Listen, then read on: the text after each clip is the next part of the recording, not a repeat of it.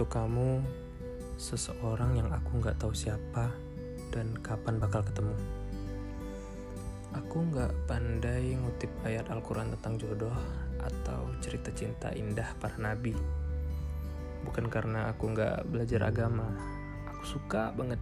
Hanya saja terlihat religius itu bukan gayaku.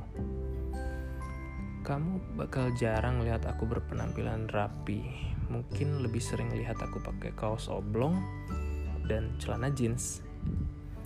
Sesekali ada sih ke masjid, tapi mungkin lebih sering jalan-jalan keliling kota tanpa tujuan buat ngabisin bensin mobil atau mampir di kedai kopi buat nontonin orang main musik.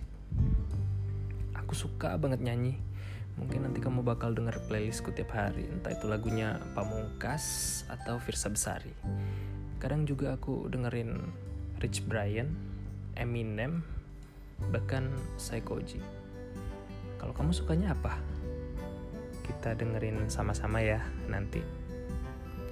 Selain dengerin musik, uh, selain dengerin musik bareng, aku juga ngebayangin kita bakal overthinking bareng jam dinding udah nunjukin waktu tengah malam isi rekening kita udah hampir habis sementara gajian masih lama skincare kamu udah mau habis rokokku tinggal sebungkus akhirnya kita lapar karena kebanyakan mikir dan mutusin buat masak indomie malam itu aromanya bener-bener juara kita lupa sama semua masalah kita perut kenyang hati senang berat badan mengembang.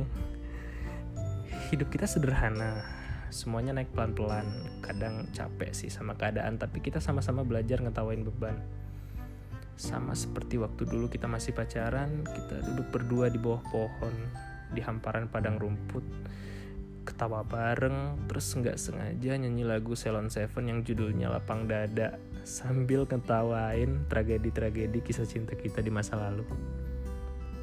Teruntuk kamu, gadis sederhana yang aku nggak tahu siapa, tenanglah. Kamu tidak perlu berjuang memantaskan diri untukku. Kita bakal sama-sama belajar dan terus jadi lebih baik setelah kita ketemu. Kamu gak perlu sempurna, tapi kita perlu berbincang banyak hal sebelum menyatukan visi. Kita perlu jujur satu sama lain tentang banyak hal, dan jangan menutupi keresahan hanya karena gengsi kita akan buat hidup yang buruk ini jadi lebih menyenangkan saat kita bersama.